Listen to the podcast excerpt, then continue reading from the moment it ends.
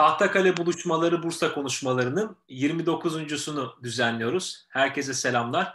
Bu ayki konuğumuz Mithat Krayoğlu. Kendisiyle 1950'den günümüze Bursa'da rantsal dönüşümü konuşacağız. Mithat abi hoş geldiniz. Hoş bulduk. Teşekkür ederim. Nasılsınız abi? Teşekkürler. Siz de iyisinizdir inşallah. Bizler de iyiyiz. Cihan e, senle başlayalım. Tamam. Ee, şimdi hocam e, hala Bursa dışındakiler özellikle Bursa'yı anarlarken Yeşil Bursa ifadesini kullanıyorlar. Ama tabii Bursa'da yaşayanlar, Bursa'yı bilenler Bursa'nın artık yeşil olmadığının farkında. Bu ilk e, Bursa'nın tarihi dokunusundan uzaklaştığı tarih nedir, sebep nedir, hangi vesilelerdir? Bunlardan sizden başlayalım hocam. Tamam, teşekkür ederim çocuklar. Ee, ben Pahtakale buluşmalarını izliyorum. Ee, çok da ilginç konuları e, büyük bir memnuniyetle izliyorum. Çünkü o mahallenin çocuklarıyız biz de hepimiz. Eyvallah. Sizi kutluyorum böyle gençlerin de bu konuya duyarlı olması çok hoşuma gitti. Beni davet ettiğiniz için de teşekkür ederim. Estağfurullah rica ederiz abi. Teşekkür ederiz. Şimdi 1950 dediniz çok denk düştü. Ben 1951 4 Ocak doğumluyum. Bursa'da e, Hisar Mahallesi'nde doğdum büyüdüm. Orta Pazar Caddesi 54. Hiç aklımdan çıkmaz. Hisar'ın en güzel evlerinden birisinde. Çok güzel bir çocukluk yaşadık. E, ve aklımızın erdiği yıllar yani 1960'lı yıllardan Bursa'nın nüfusunu hiç unutmuyorum. Bursa'nın nüfusu nüfus sayımına göre 153 bindi. O zaman Bursa Eskişehir rekabeti vardı. Eskişehir bize çok yakındı. 151 bindi nüfusun. Ve işte bir, bir sene sonra, bir iki sene sonra Darmstadt'la biz kardeş şehir olduk. Çünkü Ankara Anlaşması imzalanmıştı. Avrupa Birliği aday üyesi olmuştuk ve Bursa'da işte Avrupa Birliği ülkelerinden kardeş şehir ediniyordu. İlk kardeş şehir Darmstadt. Eşit nüfusta, eşit büyüklükte şehirler olsun diye özen gösteriliyordu. Darmstadt'ın nüfusu da 150 bindi. Şimdi aradan geçti 60 yıl. Şu anda Eskişehir'in nüfusu 750 bin, Darmstadt'ın nüfusu 100, 150 bin aynen kaldı. Bursa'nın nüfusu 3 milyonun üstünde. Yani diğer şehirler normal bir şekilde büyürken Bursa anormal. Hastalıklı bir şekilde büyümüş. Yani ben Bursa'ya hasta Bursa diyorum. Obez bir büyüme değil mi abi mimari olarak? Evet, evet. Buna da obez, obez şehir diyorum Bursa'ya. Obezite hastalığından muzdarip bir şehirdir. Ee, ve Bursa nasıl bu hale geldi? Ne zaman oldu bunlar? Onları size bir hikayeyle anlatmak istiyorum. Yani böyle bir hikaye uydurdum ben. Hikayenin ismi Baba Oğul Torun. Şimdi hepimizin bildiği çok güzel mahalleleri vardı Bursa'nın. İşte bizim o güzel yıllarımızdan. İpekçilik, sakal döken, orta pazar, altı parmak. Bunlar o muhteşem yeşil Bursa'nın yaşayan efsaneleriydi bu sokaklar. Diyelim ki İpekçilik Caddesi'nde üç katlı güzel bir Bursa evinin kapısı çalınıyor. Baba diyor ki, e, dede diyor ki torununa, o günkü dede, oğlum, torunum aç bakayım kapıyı. Kapıyı açıyorlar, tanımadıkları bir adam. Kapının hmm. önünde bir Mercedes ve adam dedeyle görüşmek istiyorum diyor. Buyur ediyorlar. İçeride arka bahçede şadırvanın dibinde kahve içerken dede. Adam diyor ki bu ev eski. Biz buralarda yeni yapıyoruz. İşte ben yukarıdakini yaptım. Sizin eve de beş kat yaparım burada. Sizin bu eski Arap evinize ben üç tane daire veririm. Adam itiraz ediyor tabii. Olur mu öyle şey? Ben bu evde doğdum, büyüdüm. Bu evin tadı hiçbir yerde yok. adamı gönderiyorlar ama oğul, gelin onlar başka türlü düşünüyor. Kız. Ve sonuçta teslim oluyorlar. İpekçilikteki o güzel muhteşem evlerini müteahhide veriyorlar. Ve bir sene sonra o güzel evin, güzel bahçesinin de kahve içmek yerine e, üçüncü kattaki küçük bir dairenin daracık balkonunda kahve içmek zorunda kalıyor adam. Bu da çok uzun sürmüyor aslında Bursa'da. İpekçilik, sakal döken, orta pazar böyle bir bir yok edildikten sonra bir çekirge modası çıkıyor. Herkes buradaki evlerini bırakıp çekirgeden bir daire edilmek istiyorlar. Çünkü o zaman o güzel ahşap evlerinin yerine işte kaloriferli, gömme banyolu, salon salon tam konforlu, zeminde marleyli, reklamlar hep öyleydi o yıllarda. Öyle konutlar moda. Ve aile de varlıklı çok şükür. İşte bir şeyler de satıyorlar. Çekirgeden baba, oğul bir ev alıyorlar. Aynı hatta karşılıklı kapılarda oturmaya başlıyorlar. Ama şunu fark ediyorlar yavaş yavaş. Komşuluk bitmiş. Önceden Terzi Kamil, Aşçı İsmail, Albay Nihat yandıkları komşularının yerine 7 numara, 5 numara, 8 numara gibi komşular peyda olmuş. Bursa'da bu da uzun sürmüyor. Birdenbire Bademli furyası var. Herkesin gözü Bademli'den ve artık baba emekliye ayrılacak yaşlara gelmiş. Oğul işlerin başına geçmiş. Baba diyor biz Bademli'ye taşınalım. Herkes villa alıyor. Bizim, bizim neyimiz eksik? Ve işte oradan da e, bir şeyler oluşturuyorlar, buluyorlar. Ve kocaman bahçeli bir villaya taşınıyorlar. Bademli'de de yani villa dediğimiz nedir? Aslında bizim Bursa'nın eski ahşap evleri gibi iki katlı bir evdir en fazla. Fakat burada ne oluyor? İşte eğimden dolayı bir kat kazanılıyor, çatı arasına da bir şey yapılıyor ve dört katlı bir ev ortaya çıkıyor. Ve insanlar Bademli'de oturmaya başlıyorlar. Bizim çocukluğumuzda uyan Bademli'ye geldik diye bir laf vardı trenden kalma. Abi siz trende bindiniz mi? Yok trene binmedim. Trene yetişemedik ama tamam. tren Mutlu'dan Bursa'ya 3 e, saatte geldiği için evet. badem uyuyanları uyandırırlarmış yani ama Bursalılar hala uyanmadılar. Bademli'ye geldik şimdi. Çok güzel. Evde yaptık. Bursalılarda uyanma yok. Tabii bu dört katlı apartman gibi evlerde hayat zor. Bahçeye bak, ona bak, buna bak. Aileler küçüldü. Bu sefer yeniden şehre dönüş başlıyor. Aynı aile artık oğul baba ölmüş, oğul da yaş kemale ermiş. Bu ev yorucu geliyor. Bu sefer İhsaniye'ye taşınıyorlar. İhsaniye çünkü birdenbire Nülüfer ortaya çıkmış. Önceden böyle bir şehir yok. Üç evler, beş evler. Yani oradaki köylerin ismi bu üç ev, beş evden ibaret.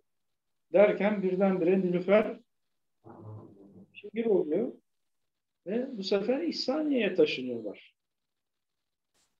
Derken işte toruna sıra geliyor. Tam torun e, artık delikanlı olup işlerin başına geçmeye başlayınca okulu bitirip İhsaniye'de kesmiyor. Bu sefer Balat'a taşıyorlar.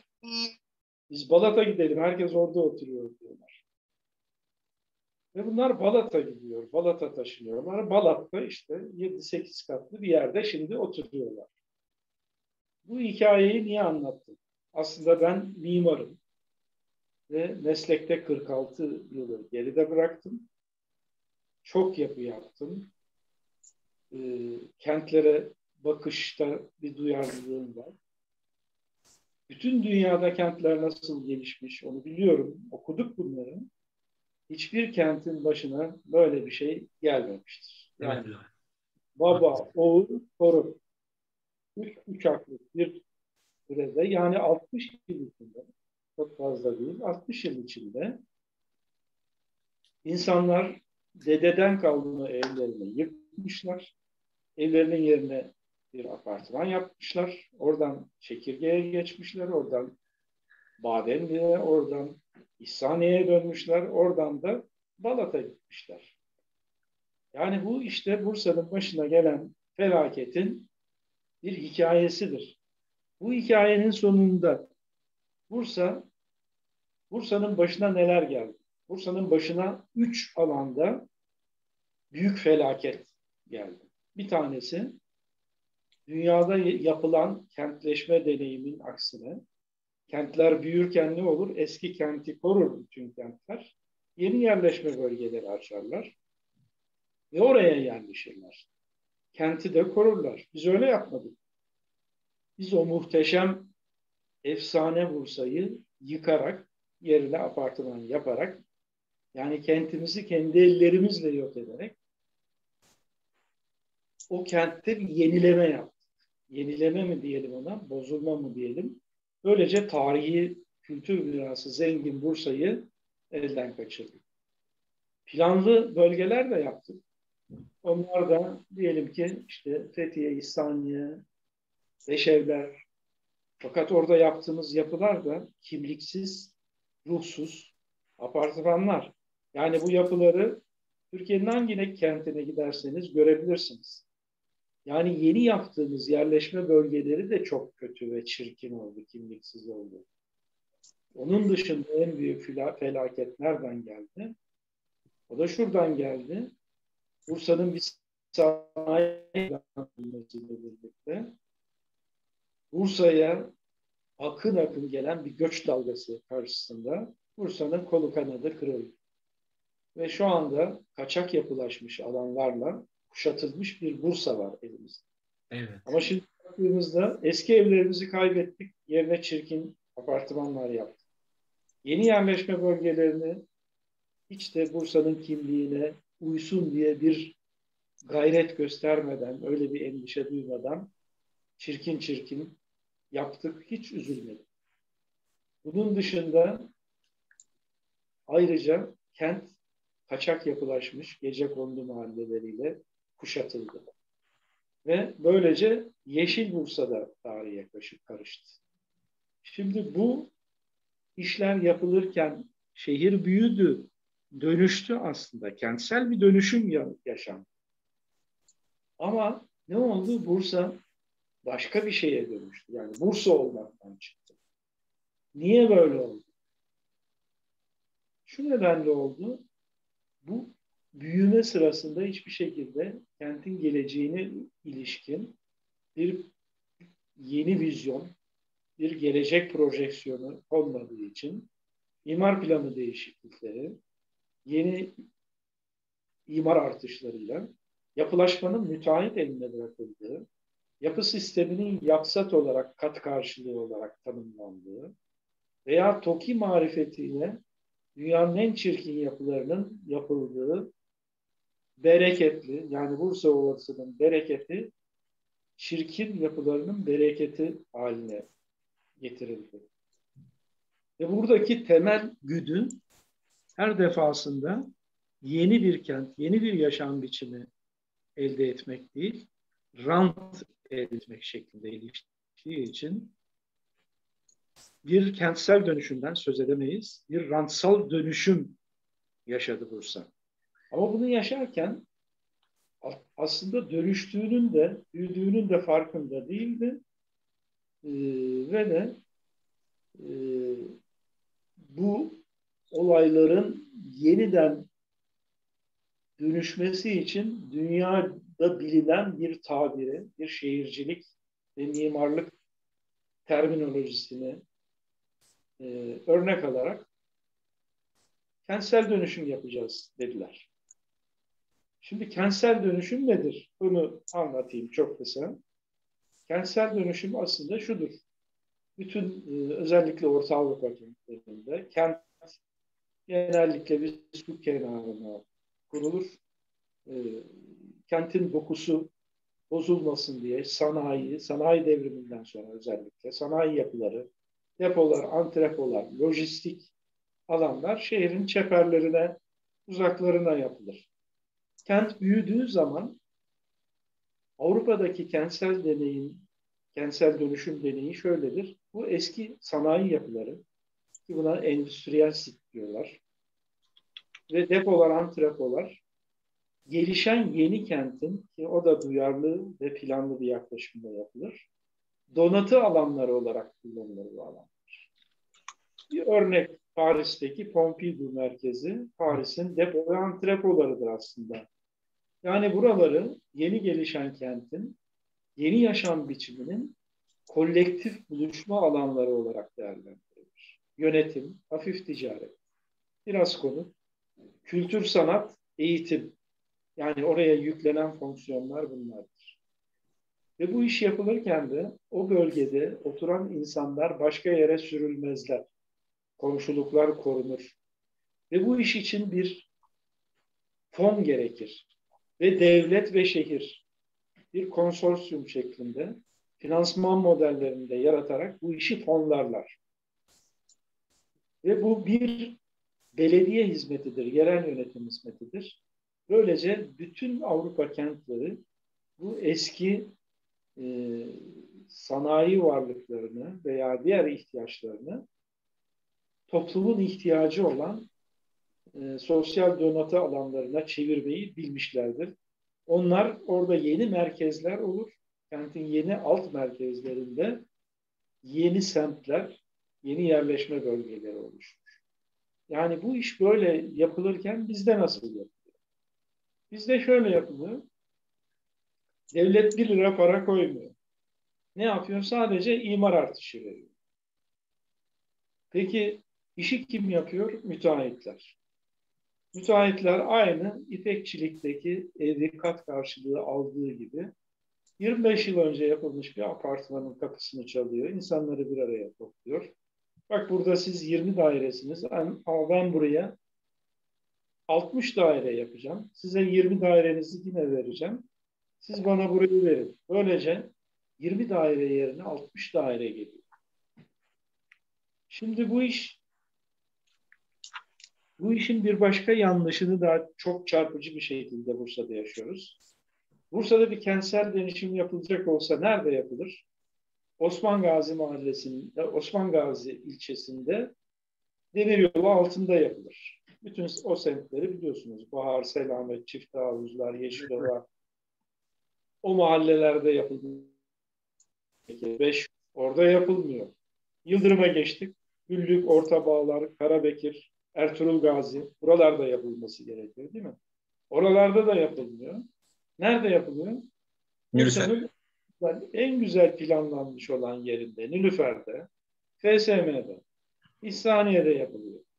Yani depreme karşı tehlikeli diyerek çürük raporu alıyorlar bu yapılara. Depreme karşı Bursa'da bulabileceğiniz en dayanıklı yapılardır. Onun yerine işte onun iki misli, üç misli büyüklüğünde blokları oturtuyorlar. Şimdi Bursa'daki çürük raporunun en fazla alındığı yer Nilüfer ilçesi. Halbuki depremde ilk yıkılacak olan Osman Gazi Yıldırım bölgeleridir. Bursa'nın yüzde altmışı kaçak yapılardan oluşuyor. Ve bunlar kaçak yapıldığı gibi her yeni çocuk doğduğunda ve askerliğini bitirip evlendiğinde yukarı bir kat daha yapılarak büyüyor. Yani bu şekilde büyüyen kaçak yapılaşmış Bursa mahalleleri var. Şimdi bu bu, bu e, buna ne diyebiliriz arkadaşlar? Kanser dönüşüm diyebilir miyiz? Kentsel dönüşümün ihtiyaç duyulduğu yerde yapılmıyor. Nerede yapılıyor? Rantsal dönüşümün bereketli olduğu Nilüfer'de yapılıyor. Demek ki Bursa kentsel dönüşüm diye bir şey yapmaya ne teşebbüs etti ne bunu anlayabilmiştir ne de böyle yerel yönetimin bir vizyonu, planı ve gelecek e, hedefleri oldu bugüne kadar. Bu tamamen TOKİ'nin ve müteahhitlerin eline ve insafına bırakılmıştır. Mithat abi tam burada bir şey sormak istiyorum. Cihan e, açılışta 1950'den günümüze diye girdi söze. E, 1958'de Kapalı Çarşı yangını var malum. E, İtalyan mimar Luigi Piccinato da şehre davet ediliyor. Bize o dönemde Piccinato planının niçin uygulanmadığını da anlatır mısınız örnek vererek? Tabii. Onu da anlatayım. Aslında o konuda da şöyle benim çok güzel bir anım var. Ee,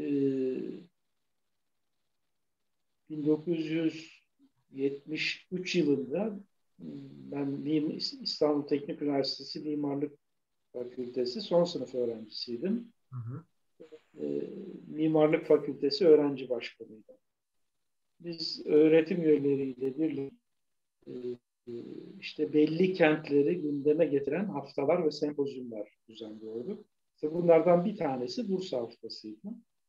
O Bursa Haftası'nda e, bizim de önemli bir rolümüz oldu. E, ve bir Çinato'yu da e, onu tanıyan değerli hocalarımız vardı. Davet ettik. Piçinato geldi. Bursa planını anlattı bize. Harika. Ee, ve ben kendimi tanıttım. Ben öğrenci başkanı Mithat Karayoğlu. Bursalıyım dedim. Ve Piçinato bana sarıldı. Yani Bursa'yı o kadar seviyormuş ki beni, beni görünce Bursa'yı görmüş kadar mutlu oldu. Ee, Piçinato'nun e, Bursa ile ilgili bir kitabını da ben sahaflarda buldum. Bursa planını anlatıyorum. Ee, ve onu da işte bu Bursa'da Yaşam ekiminde Olay Gazetesi tercüme ederek yayınladı. Çok değerli bir belgedir. Piçinato orada şunu anlattı. Bursa yangını tabii büyük bir felaket. Tüm çarşı yandı. Ama e, burayı ayrıntılı bir şekilde gezdikten sonra o gün anlattığı şeyi söylüyorum, paylaşıyorum sizinle. Gördüm ki Bursa çok tarihi ve kimlikli bir kent. Osmanlı'nın başkenti. Ve çarşıdaki gereksiz yapılar yangında yanmış ama esas kalıcı hanlar ve taş yapılar çarşının ana omurgası ayaktaydı. Bu güzel bir şeydi. Hiçbir zaman e, o mantarlaşmayı başka bir şekilde kaldıramazdınız. Rant çok yüksekti. Ama böyle bir felaket Bursa'nın önünü açtı diye anlatmıştım. Ve Piçinato planında esas olarak çarşıyı korur Piçinato. Ve de daha o, o Bursa'ya gelmeden önce e, Türk mimarların ve şehircilerin yaptığı planlar var. Bursa'nın e, eski evlerini yıkıyorlar, bütün yolları genişletiyorlar. E, böyle bir planı gösteriyorlar işte biz böyle yaptık diyor. Piçinato siz budalasınız diyor onlara resmen bu sözcüğü kullanarak. Bursa'yı onlara anlatıyor bir İtalyan e, bizim o e, Türk mimarlarımıza Bursa'nın ne kadar önemli bir kent olduğunu anlatıyor. Sonuçta e, Piçinato Bursa'yı çok iyi anlamıştır ve e, Helenistik bir yaklaşımı vardır. Evet. Şöyle diyor, bir Asya kentine, bir Batı kentine yaklaştığınız gibi yaklaşamazsınız diyor Piçinato. Çünkü burada akıl kadar, Batı kentlerinde olan akıl kadar Doğu kentlerinde duygu da olması gerekiyor. Çok güzel. Ee, ve Bursa'yı öyle bir planlıyor ki bütün işte Hisar, Muradiye, e, Maksen, İpekçilik, bildiğiniz bütün eski Bursa, yani 1950 yılında, 60 yılında hala dimdik ayakta olan Bursa'yı kesin koruma altına aldı.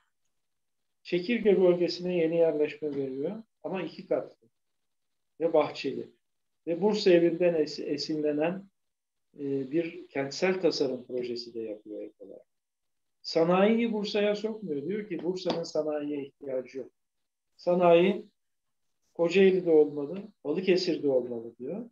Bursa'ya ihtisas sanayi olabilir bir miktar. O da Yalak Çayırı'nda olacak diyor. O bölgeyi seçiyor ve sınırlı bir ihtisas sanayi sadece e, işte belli e, kimya ve e, tekstilde sınırlı bir sanayi yeri açıyor. Ve Bursa'nın nüfusunu 250 bin olarak planlıyor. 150 bini aşmamalı diyor Bursa. Ee, Bursa'nın tarihini, turizmini ve geleceğini müthiş bir analizle e, ortaya koyuyor. Kültür Parkı'nın yerini belirleyen odur, o plandır. Ee, ve Bursa'nın tarihi merkezinin zedelenmemesi için Haşim İşcan Caddesi İçinato'nun planında var. Yeni merkezi oraya taşıyor. Nispeten iri olabilecek vilayet, belediye ve diğer e, yapılar işte bu aks üzerinde olabilir. Bu aks olabilir. Bursa'nın tarihi merkezine dokunmayalım diyor. Ve esas olarak çarşıyı koruyor, tarihi çarşıyı. Böyle bir plan e, hiçbir şekilde uygulamaya alınmamıştır. Onu soracaktım Mithat abi. Neden uygulanmıyor Piçinato planı? Çünkü rant yok. Tek kelimeyle Yani rant yok. Eski evleri yıkmıyor. Deli misiniz siz diyor. Bu evler diyor dünya çapında modern mimariye de örnek olabilecek bu dönemin meşhur mimarları var. E, Miss van der Rohe, e, ondan sonra e, Alvar Aalto, Frank Lloyd Wright, onların evlerini, yapıtlarını örnek gösteriyor. Diyor ki onlar bile bu kadar rasyonel bir mimari yapamamışlardı. Bursa evlerini İskandinav ülkelerindeki sıra ev teknolojisine benzetiyor ama onlardan çok daha zengin diyor. Ve Bursa'ya dokunmayın bu bir hazine diyor. Çünkü Bursa Batı şehirlerinin aksine iki katmanlı bir şehirdir. Piçinato. Bundan şunu kastediyor. Müthiş bir sivil mimarlık dokusu var. Yani bizim evlerimiz bahçeli, bahçelerden fışkıran yeşillik, kırmızı kiremitler, yani baktığında Bursa'nın mesuliyetine, onun içinde de sultan külliyeleri. Yani ölümsüzlüğe doğru koşan Bursa'yı kuran Bursa'yı şenlendiren sultanların anıtsal yapıları. O yüzden Bursa diyor iki katmanlı, müthiş bir süliyettir diyor. Bursa'ya dokunmayın. Bursa, Bursa Osmanlı şehirciliğinin en güzel örneğidir. Yani böyle bir planı e, eski evlerinden mutlu olmayan, e, yeni yaşam biçimine, modern mimariye özenen insanlar, yani bu görgüsüzlüktür veya koca koca yapılar yapma imkanı vermeyen bir planda, bir rant görmeyen yöneticiler.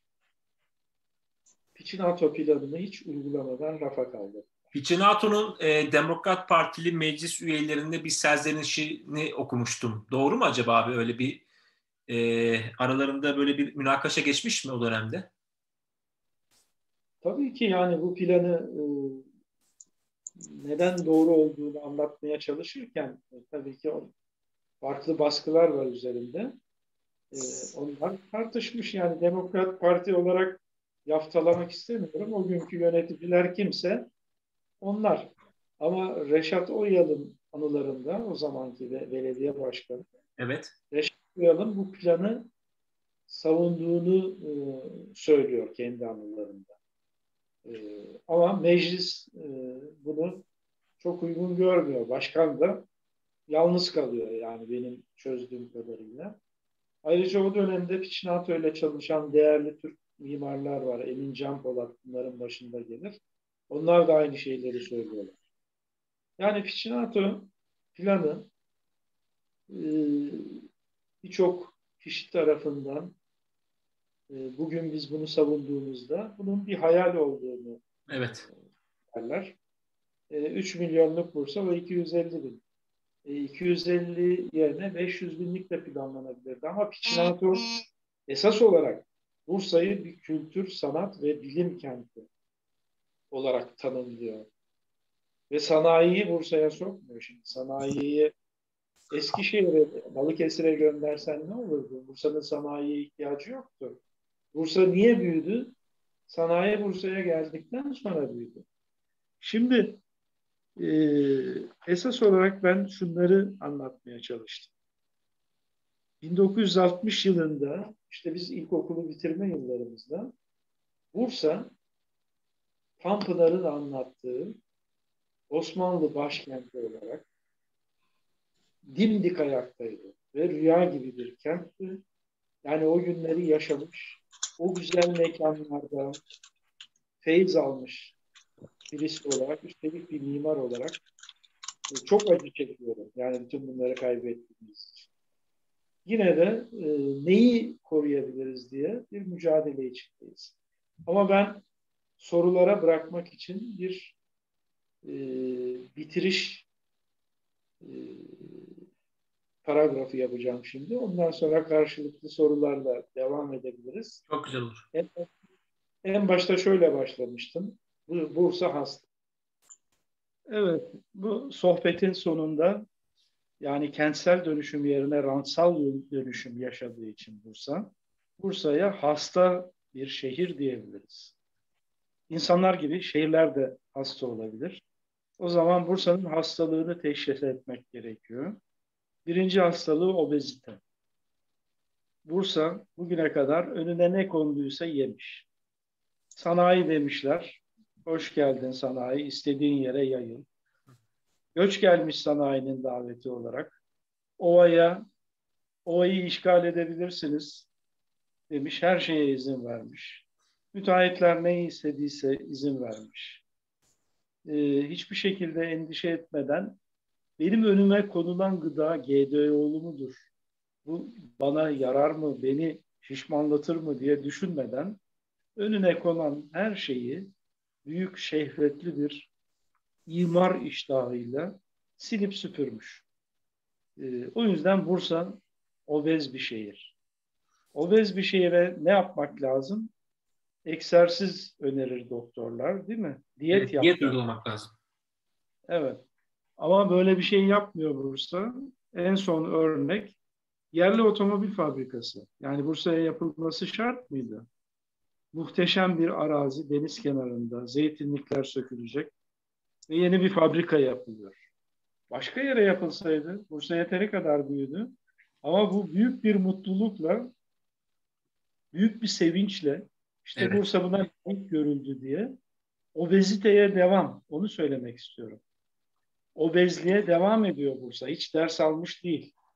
Ee, Neden peki ve... hocam? Yani Kocaeli'ne yapılsa o fabrika gene aynı kişiyi çalıştıracak, gene aynı rantı sağlayacak. Bursa'ya yapılsa da neden hep Bursa tercih ediliyor bu işlerde? Yani Bursa'ya tercih edilmesinin nedeni var tabii. Yani tarımın en bereketli olduğu yer deniz kenarında yetişmiş insan gücü var. Ama bu kadar kolay olmamalı değil mi? Çünkü evet. yatırımcı, sanayici, e, kapitalistler diyelim her zaman karı düşünürler. Kar neredeyse, en yakın neredeyse onlara sorsan İstanbul'da yaparlar her şeyi. İstanbul bittiği için Bursa'ya geldiler. Ee, ama dünyada böyle olmuyor. Şehirler kendilerini koruyorlar. Şehirler büyümek istemiyor. Bunu planlıyorlar. Ee, sonuç olarak önümüzde daha başka felaketler de var. Yani mesela havaalanını imara açmak istiyorlar. Yunus elindeki. Mesela Paşa Çiftliği'ni imara açmak istiyorlar. Yani obezliğe devam. İkinci hastalık şizofreni. Şizofreniyi şöyle anlatacağım size. yani sizin isminizden hareketle. Bursa'nın en güzel yerlerinden birisi Tahtakale'dir. Tahtakale'ye girelim. O geleneksel yüzyılların anılarını taşıyan e, Tahtakale çarşısından yokuşu çıkalım.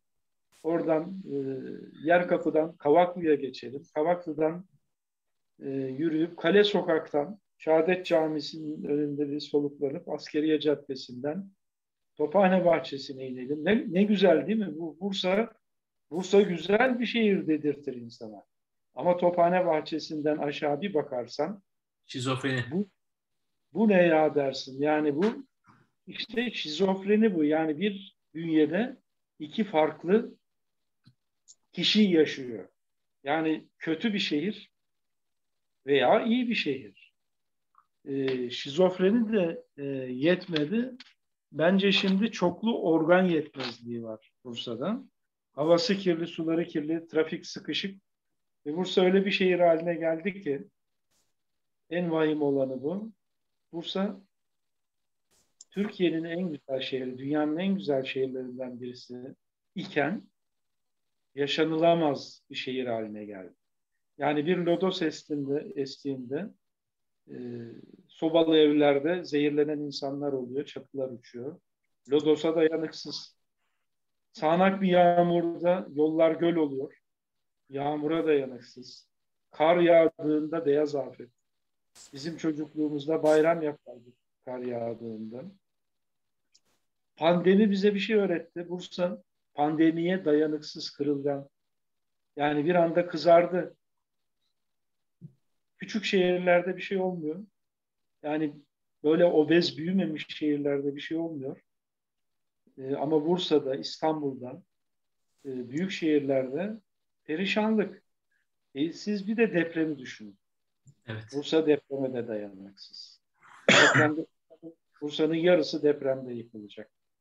Yani Bursa hasta sevgili kardeşlerim. Bursa'nın çok hastalığı var. Bursa yaşanamaz bir kent haline geldi. Bizim rüya gibi şehrimizi biz böyle davulla, zurnayla hiç farkında olmadan bu hale getirdik. Ben e, tüm bunları yaşamış bir kuşağın temsilcisi olarak bunları söylemek zorundayım. E, bu akşam da davetiniz e, çerçevesinde hem kentsel dönüşümü e, nasıl beceremedik hem de bunun sonucu olarak Bursa'yı ne hale getirdik? Onu özet olarak anlatmaya çalıştım size. Dinlediğiniz için teşekkür ederim. Peki hocam hasta tabiri biraz iyimser değil mi? Yani hasta demek tedavi olabilir imkanı var demek. Sizce Bursa'nın tedavi olma imkanı var mı bu saatten sonra? Valla e, hiçbir zaman umut kesilmez. Yani e, biz o yüzden yine büyük bir heyecanla çalışmaya devam ediyoruz. Bursa'nın Kale Sokağı'nın korunmasında, Tophane yamaçları, e, o projeleri e, biz yaptık zamanında. Değerli projeler hediye ettik Bursa'ya. Çekül Vakfı'nın ben genel başkan yardımcısıyım. E, Türkiye'nin en önemli vakfı haline geldi başından beri. Türkiye'nin her yerinde çalışıyoruz. Bursa'ya da çok emek verdik. Tarihi çarşıyı koruyabildik çok şükür. Elimizde kalan şeyler, e, yani insanların aklı başına gelebilir bazı yanlışlardan dönülebilir diye düşünüyoruz. Bursa hala e, geleceğe e, dönük büyük bir potansiyeli var. Koskoca Uludağ var arkamızda. Sırtımızı ona dayadık. Ben umut kesmiyorum ama çok kötü şeyler yaptık. Çok kötü şeyler yaptık. Bunu da söylemek lazım. Son olarak hocam peki Bursa'nın ruhu sizin için ne ifade ediyor? Yani Bursa'nın ruhu e, tabii ki esas olarak Bursa bir Osmanlı kentidir. Yani e, tabii ki Bitinya kenti Anibal'in önerisiyle kurulmuş denilebilir. Ama Bursa fethedildiği e, yıllarda 1326'da bölgenin en önemli kenti değildi. Bursa'nın özelliği Bursa fethedilemez bir kaleydi. Yani bir garnizon kentti. Ee, Osmanlı Bursa'yı fethettikten sonra bir beylikten devlete ve imparatorluğa doğru geçişi başlatmıştır. Ve Bursa'nın kale surlarının dışına çıkarak 150 yıl içinde e, işte Orhan Gazi Çarşı'yı yapmaya başlamış. E, ondan sonra gelen e, Hüdavendigar çekirgeyi şenlendirmiş. Yıldırım Doğu'yu şenlendirmiş. E, Çelebi Mehmet Yeşil'i şenlendirmiş. İkinci Murat Muradiye'yi yaratmış. Yani o yüzden Bursa'ya biz sultanlar şehri diyoruz aynı zamanda. Ve her sultan çarşıyı geliştirmiş. Ve o yıllarda e, Bursa, Bursa başkentken Yıldırım döneminde dahi Osmanlı İmparatorluğu imparatorluk haline gelmiş sınırları Fırat'tan Tuna'ya kadar ulaşmış. İstanbul e, kuşatılmış. Böyle bir geçiş burada yaşanmış. Osmanlı şehir yapmayı Bursa'da öğrendi. Çok güzel abi. Ev, Mithat abi hep ben de bunu anlatıyorum da sakalımız yok dinlenmiyor. Sizin ağzınızdan duyduk. Bin yaşayın. Vallahi anlatmaya devam edelim. Çünkü bu böyledir. Yani e, bu böyle olduğu için zaten e, şu, şu şekilde tamamlayayım. Yahya Kemal'in yardımıyla çıkacağım e, paragraftan. Şimdi e, bu çarşı yapmayı Bursa'da öğrendi Osmanlı. Evet. Bursa çarşısı daha sonra Osmanlı'nın fethettiği bütün önemli kentlere ihraç edilmiştir model olarak. Eyvallah. Doğrudur abi. Vakıflar ve ahi teşkilatı eliyle. Yani bir çarşı kültürü yapıları vakıflar yapıyor. Ee, içini ahiler Yoncalar dolduruyor. Yani Üsküp Çarşısı da böyledir, Ohri Çarşısı da böyledir. Saray e, Bosna, Sarayova, Saray Bosna Çarşısı böyledir. Ev yapmayı Bursa'da öğrendim.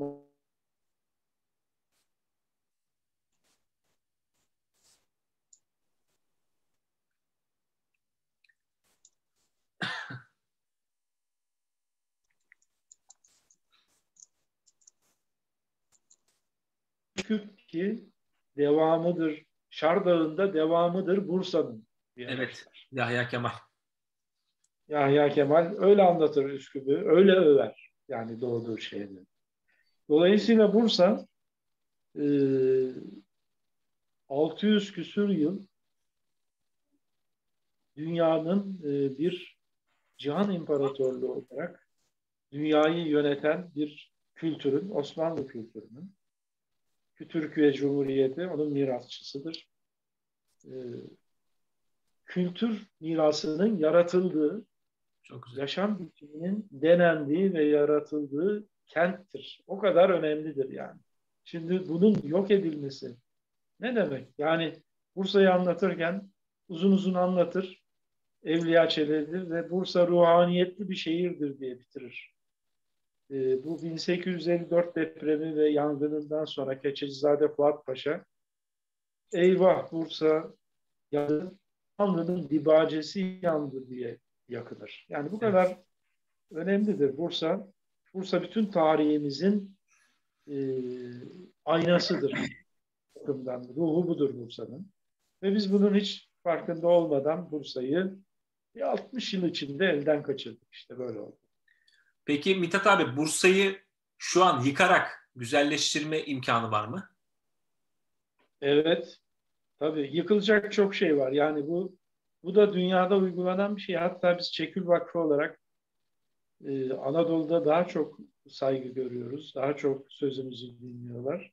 Örnek vereyim. Mardin'de Mardin'in müthiş bir dokusu var. Oradaki projeleri hep biz yaptık. Mardin'de 700 ev yıkıldı devletin desteğiyle. Gaziantep'te 2000 ev yıkıldı. Salaş gece kondu gibi. Urfa'da 3000 ev yıkıldı o tarihi bölgede.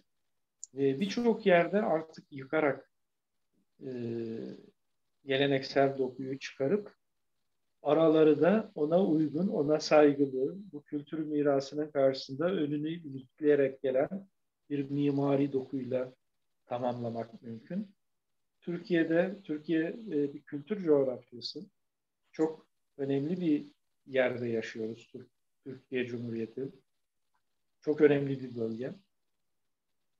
Çok büyük kültürlerin mirasçılarıyız. Bursa'da bunların içinde bütün onlardan farklı olarak çok muayyen bir dönemin kentidir. Osmanlı'dır. Evet. Ruhu budur Bursa'nın. Ayrıca bir şey daha söyleyeyim. Lütfen. Cumhuriyet dönemi e, Bursa'ya çok önem verdi. Cumhuriyet döneminin mimari akımı ikinci ulusal mimarlıktır. İkinci ulusal mimarlık yapılarının en yoğun olduğu kentlerden birisidir Bursa. Sanayi yapılarından başlayalım. İpek iş, suni ipek ve merinos. Ondan sonra e, Tayyare Kültür Merkezi, Çelik Palası yapısı, e, halk evi binaları, e, bankalar yani e, İş Bankası, Yapı Kredi Bankası, Emlak Bankası, bütün bunlar e, Cumhuriyet döneminin e, çok önemli e, yapılarıdır. Şimdi Bursa'ya bir baktığımda ben mimar olarak Osmanlı dönemini görüyorum. Güzel mimari olarak. Cumhuriyet dönemini görüyorum. Ama ondan sonra bizim yaptığımız güzel bir şey yok. Maalesef böyle. Bunu bunu büyük bir acıyla, üzülerek söylüyorum. Eyvallah. Cihan var mı eklemek istediğin, sormak istediğin bir şey Mithat abiye? Yok. Teşekkür ederim ben Mithat abiye. Abi sizin var mı son olarak söylemek istediğiniz bir şeyler? Yok. Yani ben içimi döktüm. Sizin de canınız sıkılmamıştır inşallah. Estağfurullah abi. Biz teşrif ettiniz, lütfettiniz. geldiniz bizim için. Şereftir yani. Eksik olmayın. Size bundan sonraki süreçte başarılar diliyorum. Güzel bir yoldasınız. Kolay gelsin. Her zaman katkı vermeye hazırım. Eyvallah. Teşekkür ederiz. Sağ olun. Ee, Herkese iyi akşamlar, iyi günler. Yeni bir yayında görüşmek üzere. Hoşçakalın.